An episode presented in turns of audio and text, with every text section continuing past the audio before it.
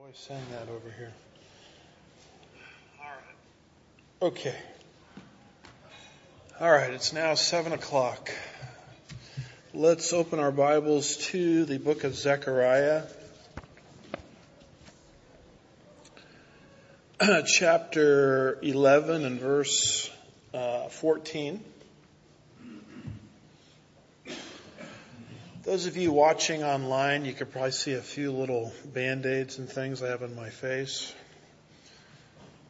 Don't worry, I didn't get in a street fight with anybody. I had a little trip to the skin doctor and they did some zipping and zapping. The doctor was only five foot one. I was thinking to myself, how can such a small lady cause so much pain in my face? but it's nothing uh, serious. I'm not dying or anything. Well, I am dying. We're all dying, but I'm not dying tomorrow, Lord willing. All right, well, let's go to Zechariah chapter 11, verse 14. Continuing tonight our verse by verse study through the, the book of Zechariah.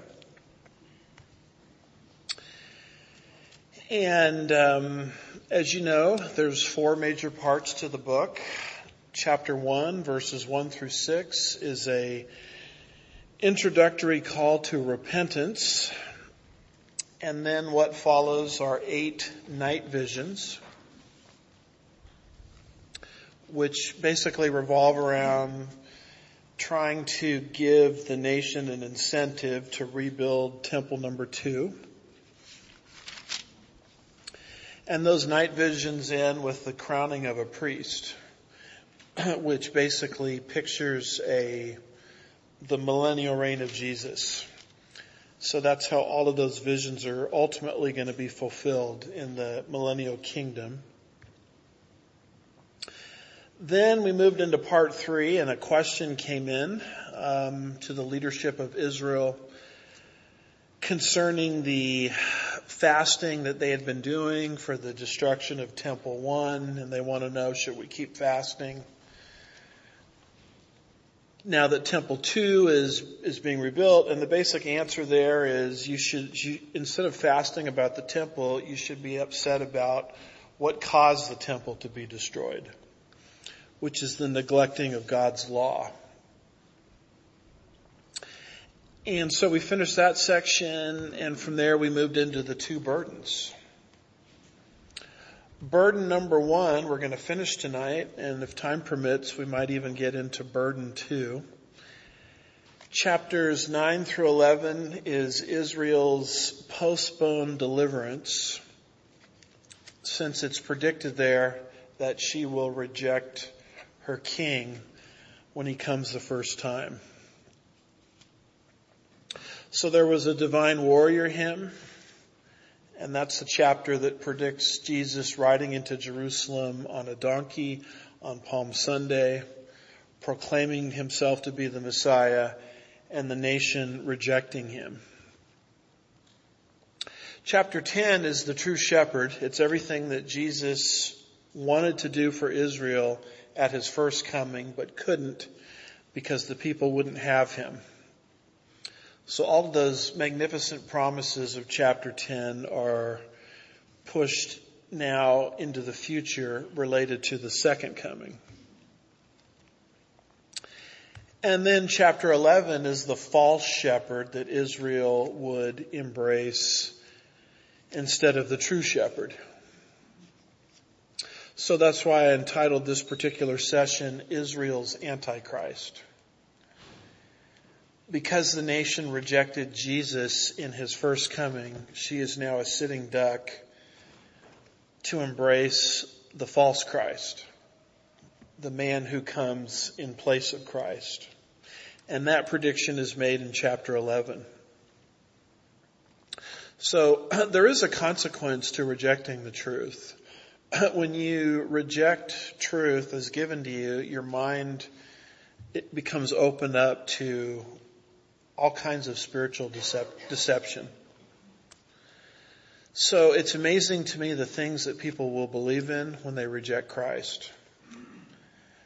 Uh, they reject Christ, they believe in uh, crystals and they believe in ascended masters and they believe in evolution and they believe in all of these kinds of things. You know, ideas that are sort of silly. And there's a reason for that if you reject the truth, your mind becomes open to all these false concepts. So that's basically what is predicted here in chapter 11 for Israel. So we saw last time verses 1 through 3, the land itself was personified as wailing because of the rejection of Israel of her king. And then you get into verses 4 through 14. We made it through most of that last time. And it's the reasons for the wailing. Verses 4 through 7, Zechariah has, is pastoring a flock doomed to destruction. Verses 4 through 7. Verses 8 through 11, God no longer favors the flock. And verses 12 through 13, I'm so happy that we had a chance to study that Wednesday of last week, just before Good Friday, where we commemorate the crucifixion of Jesus. Because there's your prediction right there in verses 12 and 13, 500 years before it happened, of the selling out of Jesus for 30 pieces of silver. And we pick it up here with verse 14 where we have a cessation of the nation's unity. And take a look at verse 14 if you could. It says, then I cut in, in pieces my second staff union to break the brotherhood between Judah and Israel. Now you might remember from last time that we talked about how a shepherd in the Middle East had two sticks um, or rods. One is that one you're used to seeing that kind of goes up and curls over, and that's for retrieving sheep from wayward places. But then there was another one that was almost like a club that was cut out of a tree, and that second staff basically was used to beat back the wolves.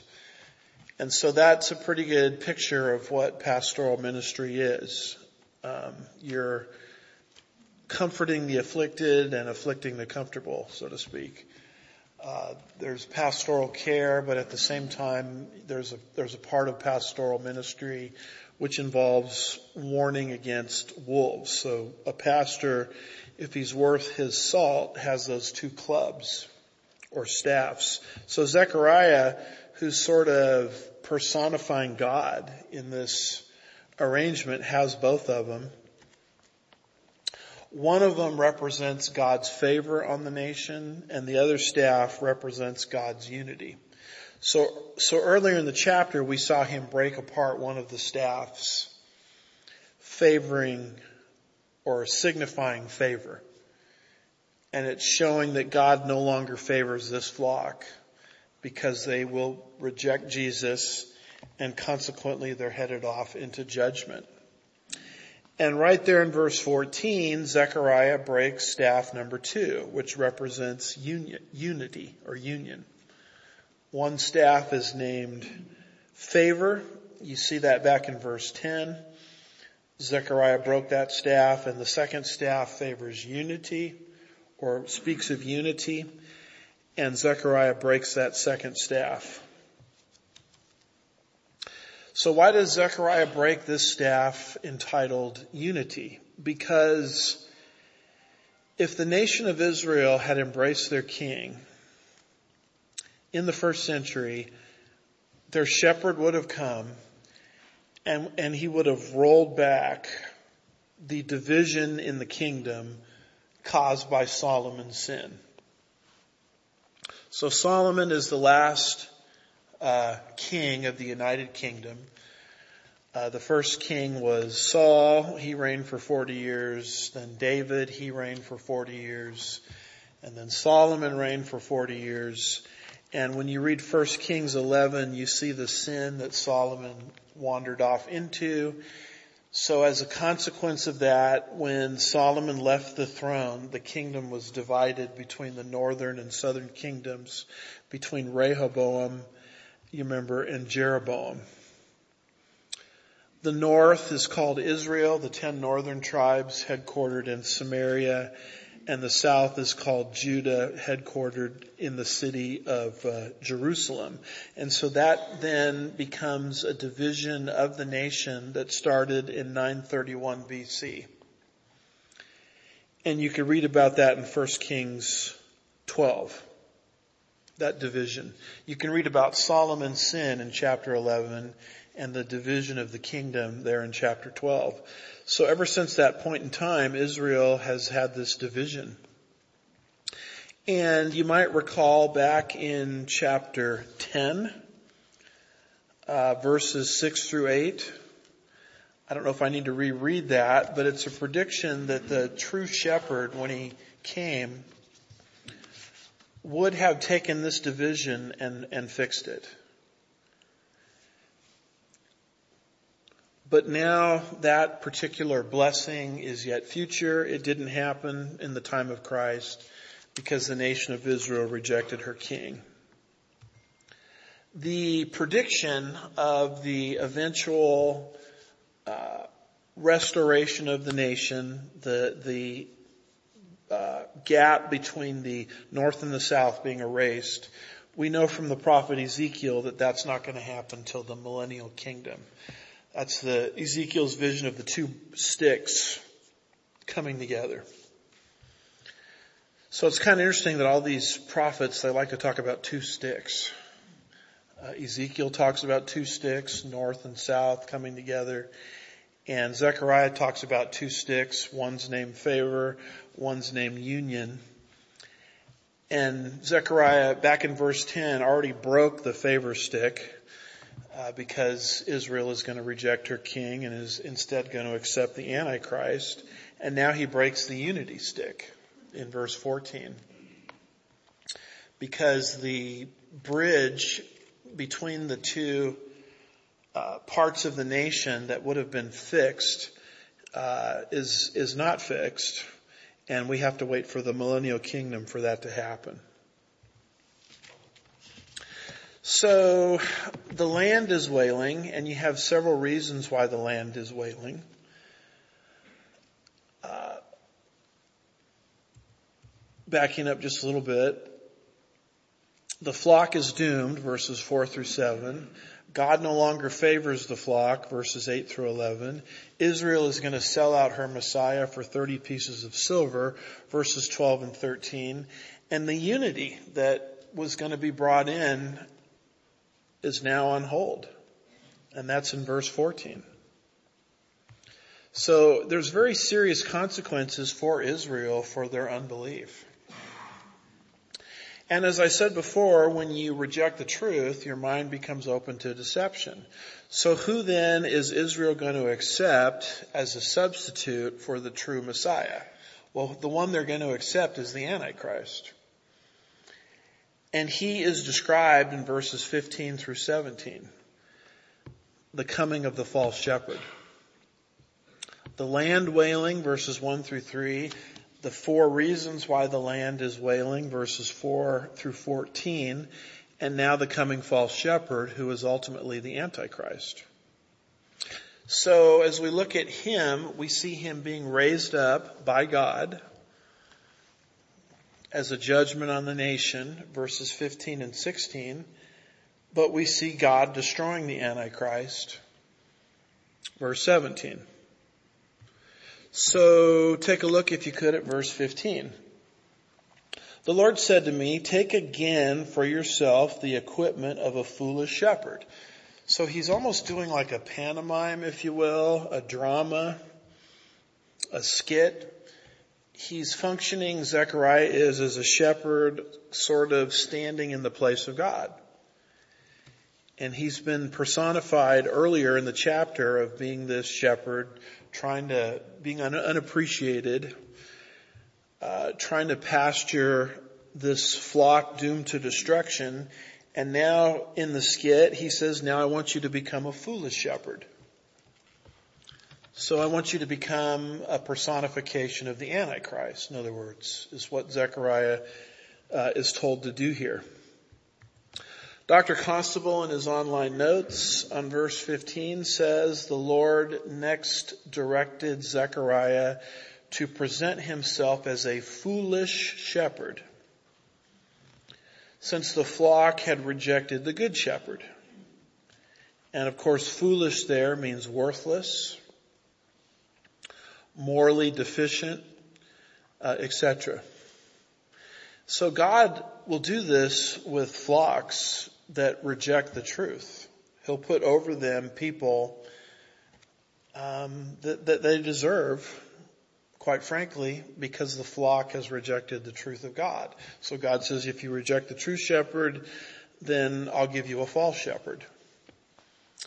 Now I find that concept kind of interesting because you have a lot of churches today with not very good pastors.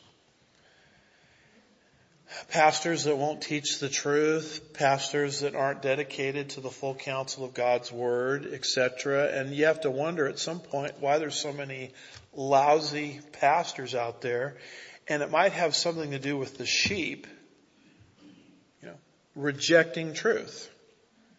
If the sheep aren't interested in truth, God will put over that flock a false shepherd. So we have a tendency to um, blame the pastors out there that aren't very good for everything. But the truth of the matter is there wouldn't be a, a supply unless there was a demand. And the reason why there's so many false teachers out there is there's basically a demand for what they're saying. People want their ears tickled. And Paul actually predicted that as a sign for the end times, the last days of the church. They would, 2 Timothy 4, 3 and 4, you know, set around them teachers that tell them what their itching ears want to hear. So people in the last days would gravitate towards shepherds or teachers that tell them what they want to hear rather than what they need to hear. So the ministry is kind of a peculiar place. It's the only profession I know of where you can gain a following by telling people what they want to hear rather than what they need to hear. I mean, if you did that in medicine, you'd be sued. Uh, you could never get away with that in the area of medicine. I mean, if I went to my skin doctor and she you know, just gave me all this rosy news without telling me uh, there's a few things we've got to deal with here. She wouldn't be much of a doctor. And yet, that's common in the ministry. I mean, people will gravitate towards shepherds that basically, you know, tantalize and, and tickle their ears.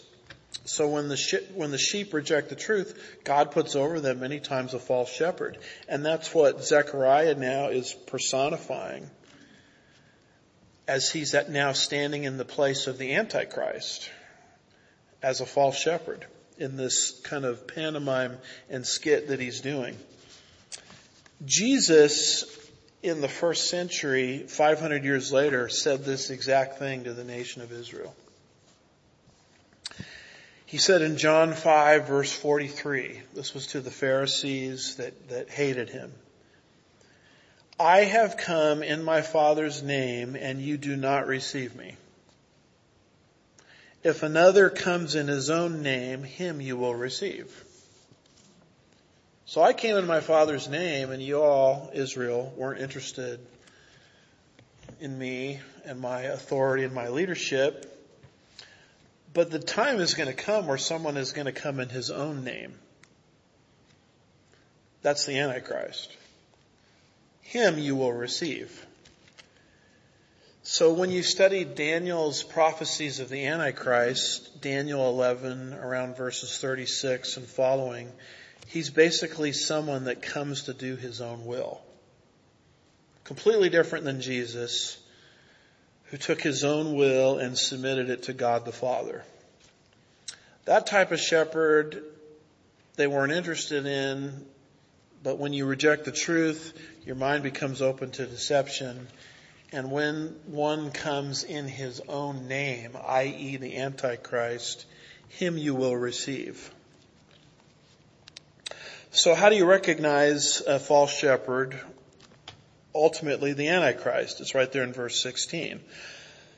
For behold, chapter 11, I'm going to raise up a shepherd in the land who will not care for the perishing, not seek the scattered, not heal the broken, not sustain the one standing, but will devour the flesh of the fat sheep and tear off their hoofs. And that's how you recognize a false shepherd. A false shepherd has no interest in feeding the flock. His interest is in fleecing the flock. He's interested in using God's people for his own purposes. And there's a lot of evil purposes you can use God's people to pursue when you think about it. God's people are generous, so you can abuse them financially, use them to make money.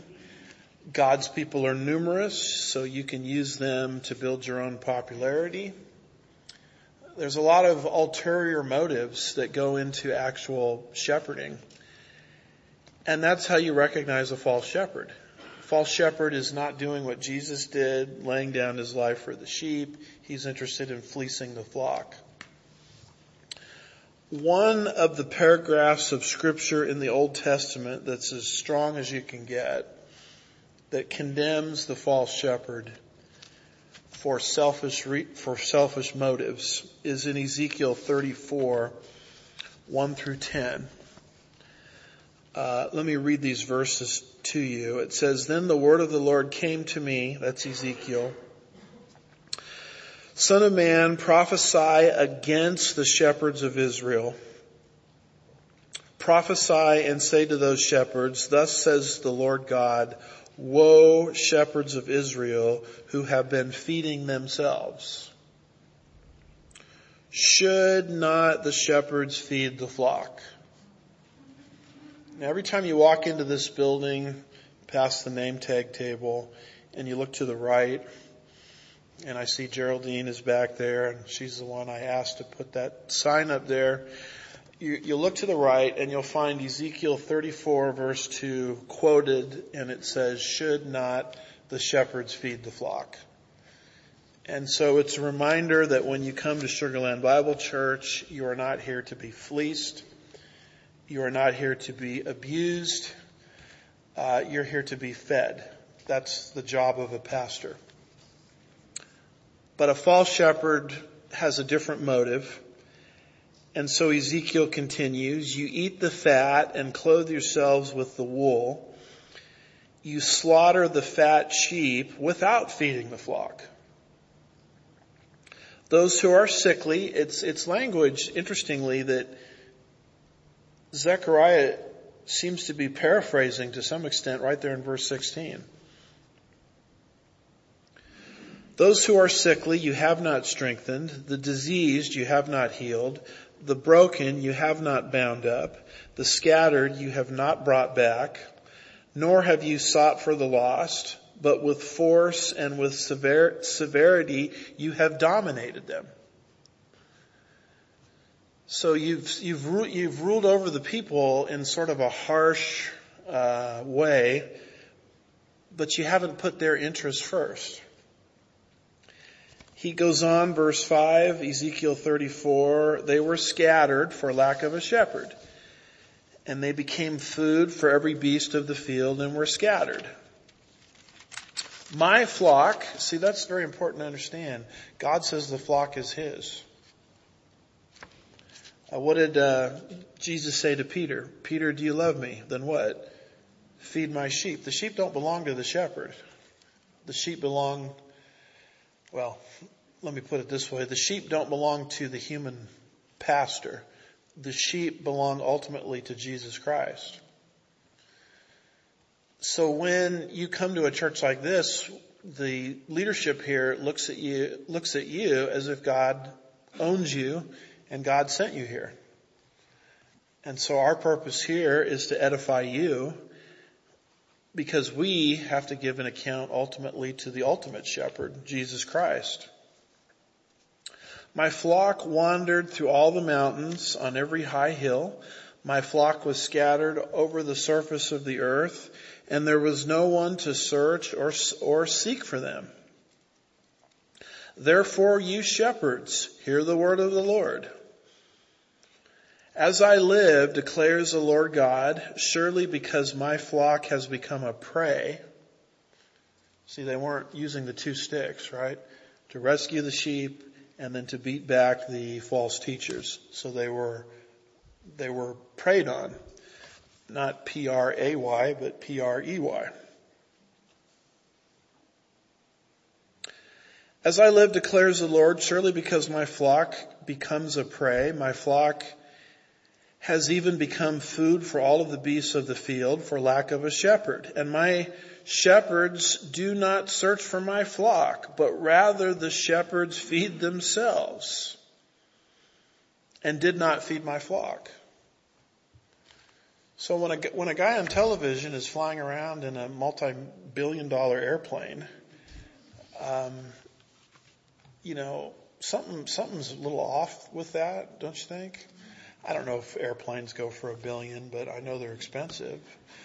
I mean, I mean, a brand new airplane, uh, completely paid for. Uh, where did you get the money for that? Well, God's people sent in the money so you can get that airplane. And they're living this posh lifestyle. Lifestyles of the rich and famous.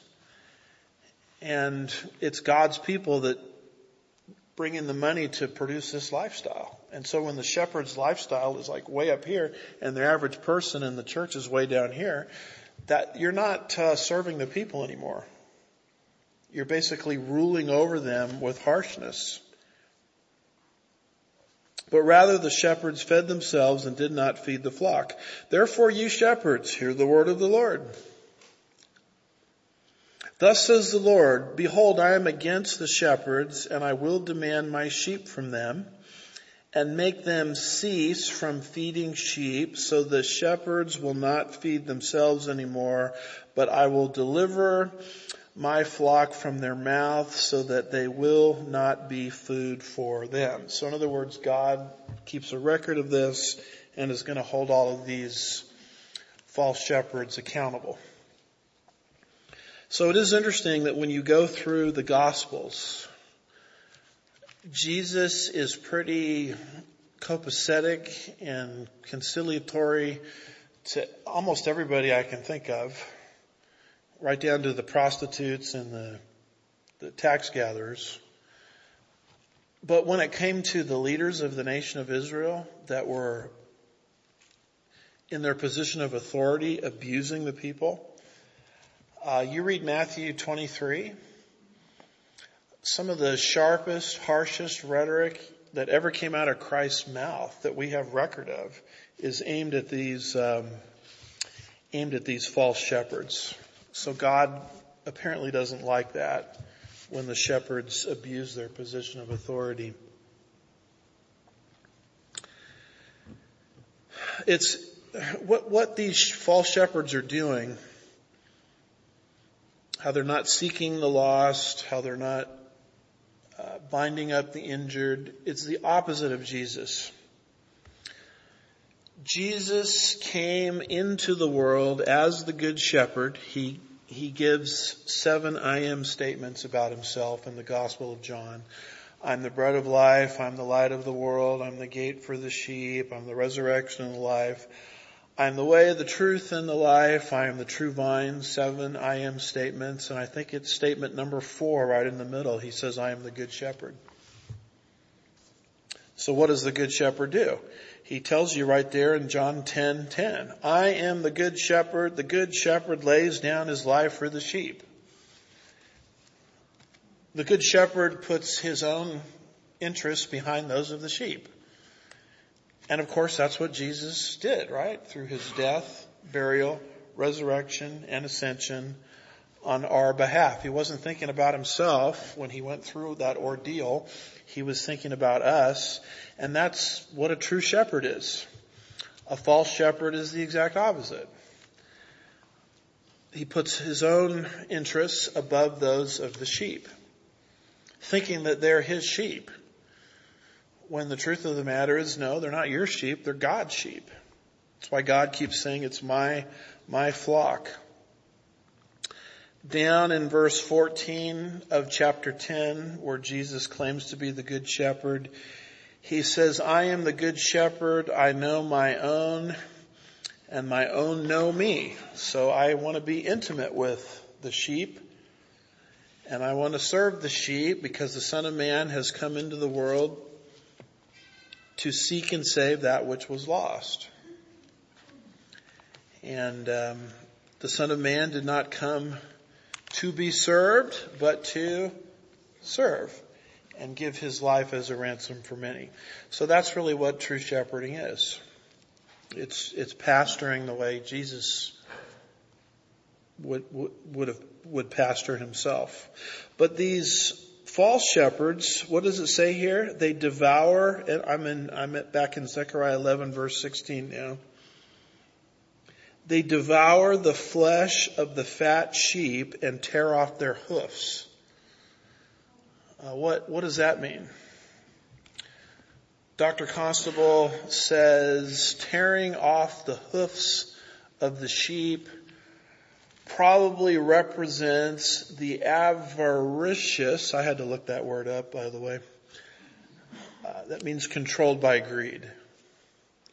The avar- uh, let's read that again. Turning off, tearing off the hooves of the sheep probably represents the avaricious shepherd searching for the last edible morsel that he could extract from his charges whom he had consumed.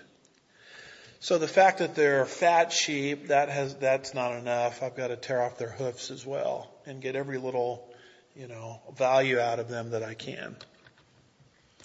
So that's a persona, that's a, a picture of what a false shepherd is like. So what is God going to do with this false shepherd? He is going to destroy the false shepherd. He's going to raise him up, allow him to have his day in the sun, and then God's to, in the right time, bring judgment on the false shepherd. And we have a description of that at the very end of the chapter in verse 17. Woe to the worthless shepherd. In other words, this false shepherd thinks he's getting away with something, but actually you should take pity on him because judgment is inevitable. Woe to the worthless shepherd who leaves the flock. So the false shepherd is one who will leave the flock in danger because he's interested in himself.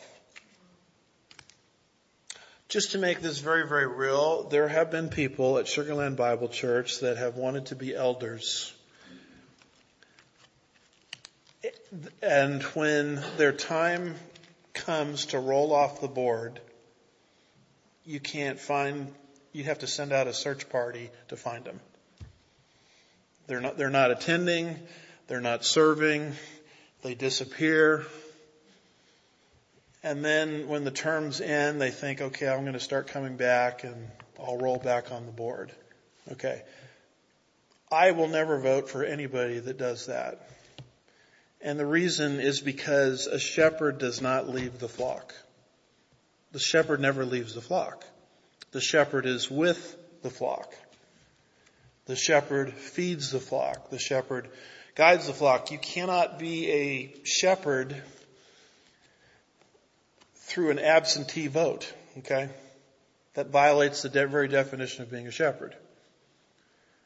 Um, I, I was saw one particular pastor announced to his flock that he wasn't going to be in the pulpit over 50% of the time from this time forward because he was getting involved with the politics and state government. And I'm thinking to myself, well, you're not a shepherd. I mean, maybe you're a politician. Maybe that's where you belong, politics. But you don't belong as a shepherd because a true shepherd doesn't act like that. Uh, a true shepherd doesn't behave like that. uh, if you're not with the sheep, you can't be a shepherd. It's impossible. You can't do it through absentee vote, absentee ballot. Um, you can't um, say, "Well, I'm going to my vacation home six months out of the year. Uh, I'll I'll see you when the season is back to what it was before I left." And, and want to be a shepherd at Sugar Land Bible Church. That is something that's impossible. I mean, that wouldn't even work in the natural world. It, it wouldn't even work in the, the zoo world. How in the world is something like that supposed to work in the church world? It's impossible. So woe to the worthless shepherd who leaves the flock. And then it begins to describe how this false shepherd is going to be destroyed. A sword will be on his arm and on his right eye. His arm will be totally withered and the right eye will be blind. So the, so the arm, uh, basically these are what you call synecdoches. It's uh, part representing the whole. So when the news says today the White House did, you know, it's not the White House that did it. It's the it's speaking for the executive branch of government. White House part for the whole, the executive branch of government. That's what a synecdoche is. So when it talks about arm, it's a synecdoche for power. And when it talks about an eye, it's a synecdoche for intelligence. And basically what it's saying is the power and the intelligence of the false shepherd is going to be destroyed.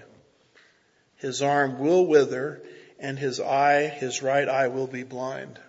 So God is going to take the power of the Antichrist, the ultimate false shepherd over Israel, that Israel will embrace in lieu of the true Christ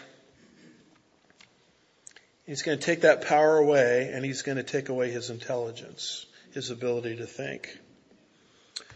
Gene Merrill of this passage, uh, in his commentary on Zechariah, uh, he, he was my professor, and uh, he says of verse 17, however, the ultimate fulfillment must be the Antichrist. In fact, you'll notice there in the slide we got a picture of the Antichrist. That's exactly what the Antichrist is going to look like too, right?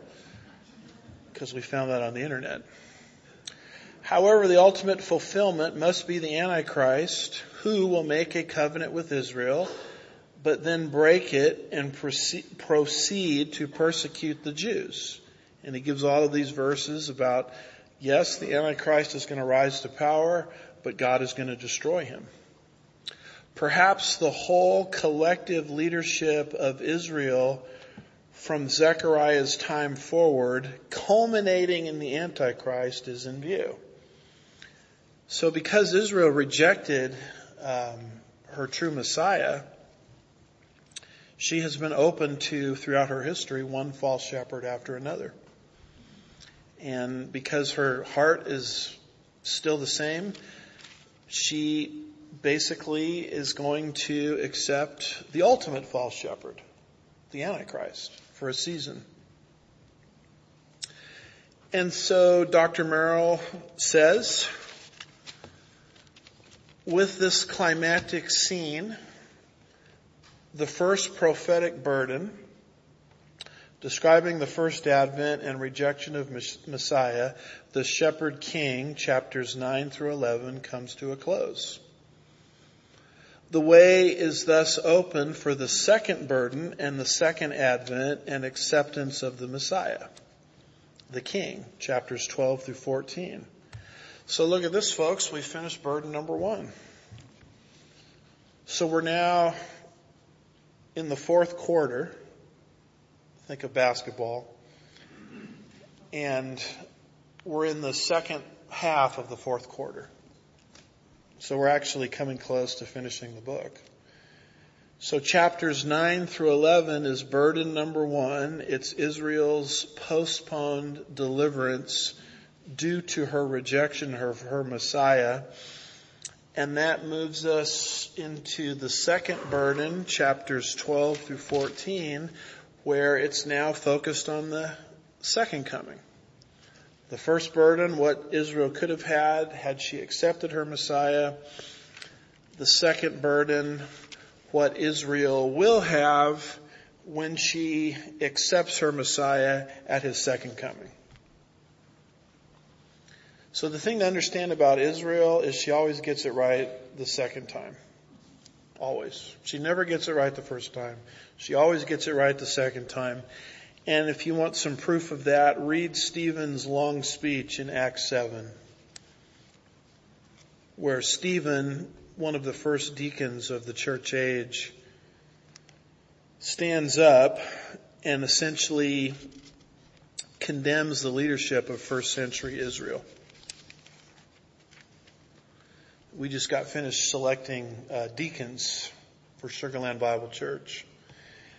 And we've been trying to move away from simply referring to deacons as, you know, it's like a maintenance job. It's like a glorified janitor. Because the truth of the matter is, deacons, when you study 2 Timothy 3 verses 11 and following, are supposed to hold to the mystery realm doctrine with a clear conscience.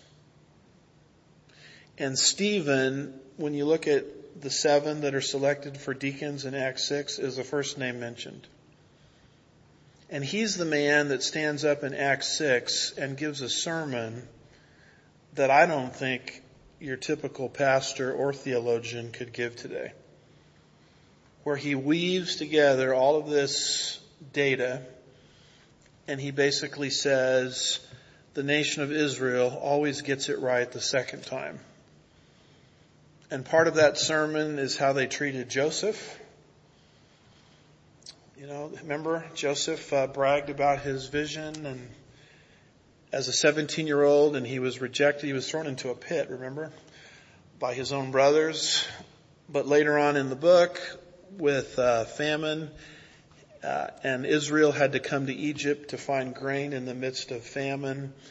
Um, the nation accepted Joseph. They submitted to his authority, but they didn't do it the first time. They did it the second time. So that's part of Stephen's speech. And the other part of the speech is Moses. He uses Moses as an example. And he basically says, look at how y'all treated Moses.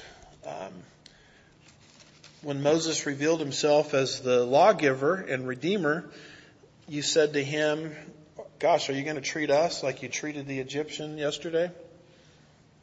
And so Moses fled out to Midian, remember, for 40 years.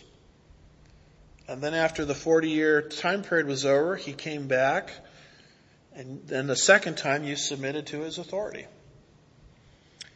And Stephen then says, you guys, speaking to the religious leaders of the nation, you're doing the exact same thing right now with Jesus Christ. Same pattern. Uh, you're rejecting him the first time, but you'll accept him in the distant future at the second coming. And as they, as he was talking, the Bible says they started to grind their teeth. They were so angry at what he was saying. And they picked up stones to stone him to death and he becomes the first martyr of the church age. So that was a deacon that did that. So be careful about saying yes to deacon job. You might end up getting stoned to death. I don't know. So we've sort of lowered the office of deacon to just sort of a janitor type mindset, but that's, that's not what the Bible says. I mean, deacons were performing miracles. Deacons were had such a firm grasp of truth that they could give orations like Stephen gave in Acts 7. And by the way, the second deacon on the list is a guy named Philip. Philip is the guy that leads the Ethiopian eunuch to Christ.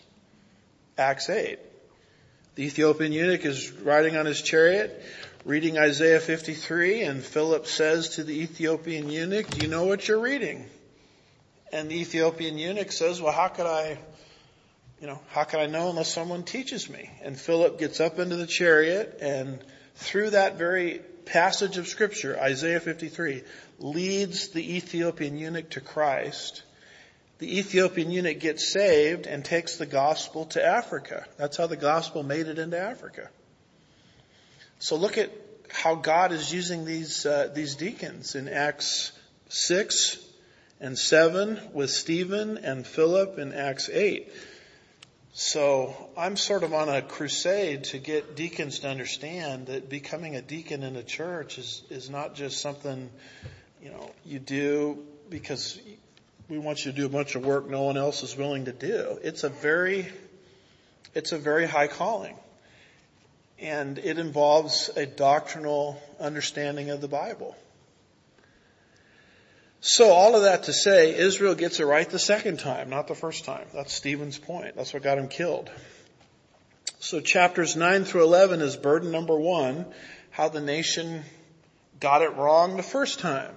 But then you move from there into burden number two, how Israel is going to get it right the second time. They got it wrong with the first coming, but they will get it right in the second advent because Israel is always the nation that gets things right the second time. So we go into um, the second burden here. Well, we can go a little bit into it tonight, if that's okay with you. Here's an outline of it. This is just chapter 12. Uh, this chapter deals with Israel's physical and spiritual salvation. Chapter 12 verses 1 through 9 is a description of Israel's physical salvation in the tribulation period. Verses 10 through 14 is Israel's spiritual salvation in the tribulation period. Uh, God is not just interested in rescuing his people from the physical harm of the Antichrist the false shepherd that we just read about at the end of chapter 11. He's not just interested in protecting them from being eradicated from the face of the earth. He is interested in that, but that's not all he's interested in. He's interested in physically protecting them, verses 1 through 9, leading to their spiritual salvation, verses 10 through 14. Because what good is it when you think about it to be saved from, to be rescued only to stay in unbelief and you you die and your soul goes to hell forever.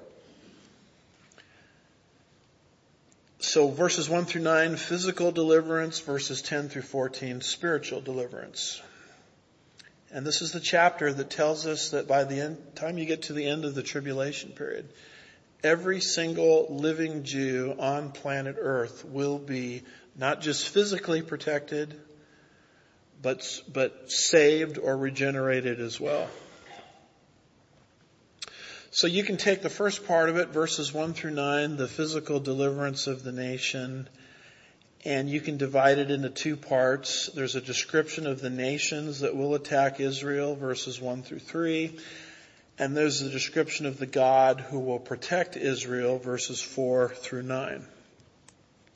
So with that being said, notice if you will verse 1. Zechariah 12 verse 1. The burden of the word of the Lord concerning Israel. So you see that word burden? Didn't we see that earlier?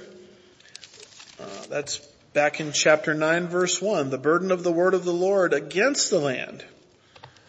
So that's how we know there's two burdens here. The first one begins in chapter 9. The second one begins in chapter 12. By the way, what is a burden?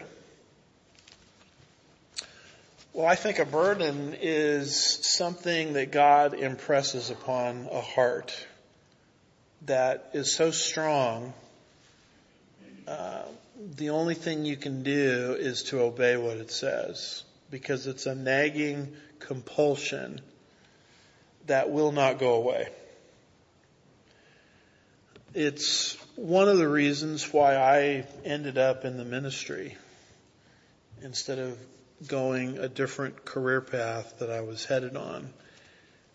is I just had a nagging uh, compulsion to study and teach the Bible.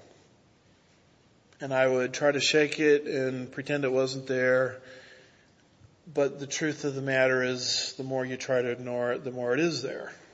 It's a burden. It's something God puts on a person's heart that compels them a certain direction. You know, money is not no longer the issue. Uh, security is no longer the issue. The only issue is how can I fulfill this burden that God has, has put on me? And so if you have a burden in your life for something, I think God burdens us to do different things. Um, that's a good thing because God is showing you what He's calling you to do. So Jeremiah had a burden. Uh, by the way, have you had a rough week this week? Um, you know, they took Jeremiah and they they flogged him and they threw him into a pit. Think about that. And in the pit, he's, and we've actually went to the pit where they supposedly threw Jeremiah. Uh, prior tour guides used to be able to go into the pit, but they had shut that down, but I at least saw the pit where it's believed that they threw Jeremiah. So in, when Jeremiah was thrown into the pit, after doing nothing but proclaiming truth, and Pashhur, the high priest of all people, had him flogged and thrown into a pit. And after he's thrown into a, the pit, he just starts to sort of get on the pity party. You know, he starts to feel sorry for himself, which you can understand why. And he starts to say, you know, every time I open my mouth, I get into trouble. So I'm not gonna, I'm just not gonna, I'm not gonna talk anymore. I'm not gonna preach anymore because nobody likes what I have to say. And every time I speak God's word, this is how I'm treated. So he's sort of feeling sorry for himself until you get to verse 9 of chapter 20 where Jeremiah says, but if I say I will not remember him or speak any more in his name, then in my heart it becomes like a burning fire shut up in my bones and I am weary of holding it in and I can't endure it. So it's actually worse on me, Jeremiah says, if I try to hold the word of God inside of me. I can't do that. I mean, it's tough to get flogged and thrown into a pit, but it's harder to just quit, which is what he wanted to do. That's a burden. Uh, Paul the apostle, I think, references Jeremiah 20 verse 9 to describe his burden.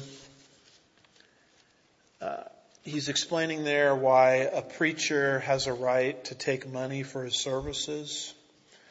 There's nothing wrong with that, but then he explains why he didn't take money for his services and supported himself as a tent maker. He says, I didn't want people to think I was in the ministry for money. Paul says. Okay, Paul, you're not in the ministry for money, then why are you in the ministry? Because of a burden. And I wanted the whole world, uh, or anybody that's under my influence to understand that. So I wouldn't take a red cent. I had a right to take money, but I didn't take money because I wanted everybody to know what was pushing me. This inner compulsion. And he mentions that in 1 Corinthians 9 verse 16. For if I preach the gospel, I have nothing to boast of, for I am under compulsion. Woe to me if I do not preach the gospel. Close quote.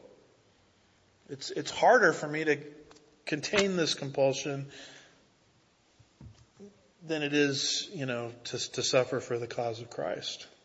And by the way, that's how you know, you know, if you, if you, if you took pastors and you took away positions and titles and you took away salaries, the pastors that have the burden to do it would still be doing pastor work regardless. Because there's a compulsion inside of them to do it. Um, I was doing ministry work a long time ago. Um, long before anybody paid me anything for, for, to do anything. I did it because God was calling me to do it. And if that burden is real, I, I would still be doing it if everybody, if they took everything away. Take away the church, take away the salary, take away this, take away that. I think I would still be teaching ministry somewhere. I mean, if you throw me out of Sugar Land Bible Church, I would just go somewhere else. I don't, I don't really care if it's just a little group of people. I have to fulfill my calling. I have to, I have to do what God has called me to do. So that's a burden. And this uh, burden comes over Zechariah. You'll notice there, he says, the burden of the word of the Lord. So his burden wasn't to give his own opinion on everything. His burden wasn't to be an editorial section of a newspaper. His burden wasn't to give personal commentary.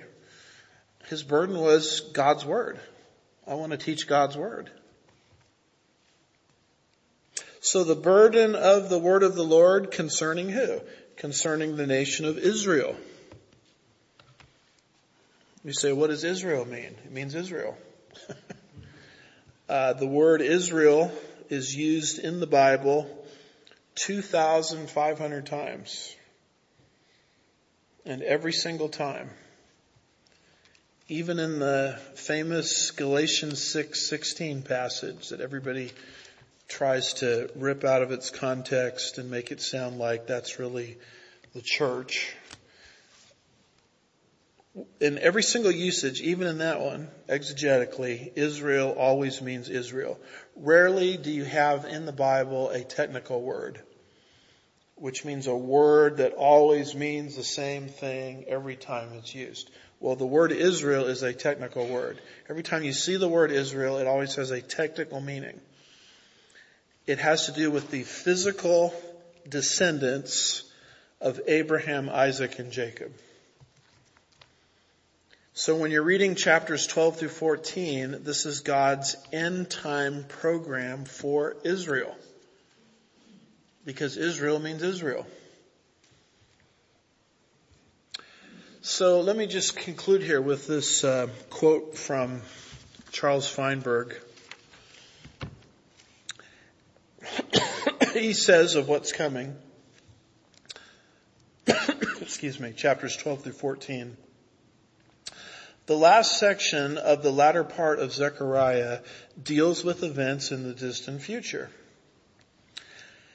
As a portion of the prophetic scriptures, it is second to none in importance in this book or any other Old Testament book. Uh, do, do you realize who Charles Feinberg was? If you study, as I did a little bit at Biola University and Talbot Seminary, they've got all the buildings there named after Charles Feinberg. Charles Feinberg was a uh, Hebrew individual, Jewish, that converted to Christ and had a great, much like Arnold Fruchtenbaum, a passion for the, for a Jewish Hebraic understanding of the Bible. In fact, Charles Feinberg at a Bible conference was asked the question, is the Holy Spirit mentioned in the Old Testament?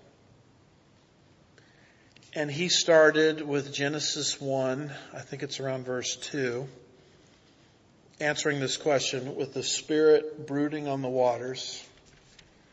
And he went from there to the tabernacle workers, Bezalel and the other guy's name, I can't remember the other guy's name, where the Holy Spirit came upon them and they built the tabernacle.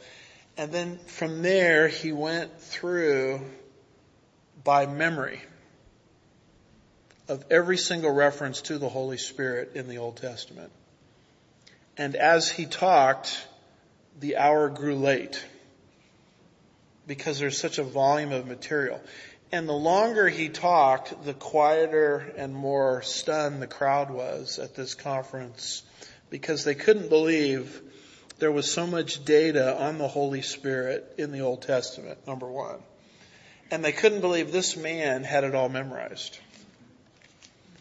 Now, I wasn't there obviously to see that, but I have talked to his sons. Charles Feinberg has two sons. I've met one of them. And I said, well, here's the oral tradition. You know, is that story true? He says, that's, that's completely true. That, that did happen. In fact, that was the kind of thing that dad did regularly. So when you're reading Charles Feinberg, you're not reading a lightweight commentator. commentator. And Charles Feinberg himself says this portion of scripture that we're entering into here, chapters 12 through 14, is second to none in importance, either in this book or any other book of the Bible for that matter. He says in this quote, it is indispensable to an understanding of the events of the last days for Israel. In other words, if you can't understand these chapters, you have no real concept of what God is going to do in and through Israel in the last days. The time of the Great Tribulation, the establishment of God's kingdom on the earth. In the time of our passage, now look at this very carefully, 1966. He, he said this in his, no, I'm sorry. That's 1950 he said this two years after the state of Israel had been born. In the time of our passage, all the nations of the earth will be bitten by the virus of anti-Semitism.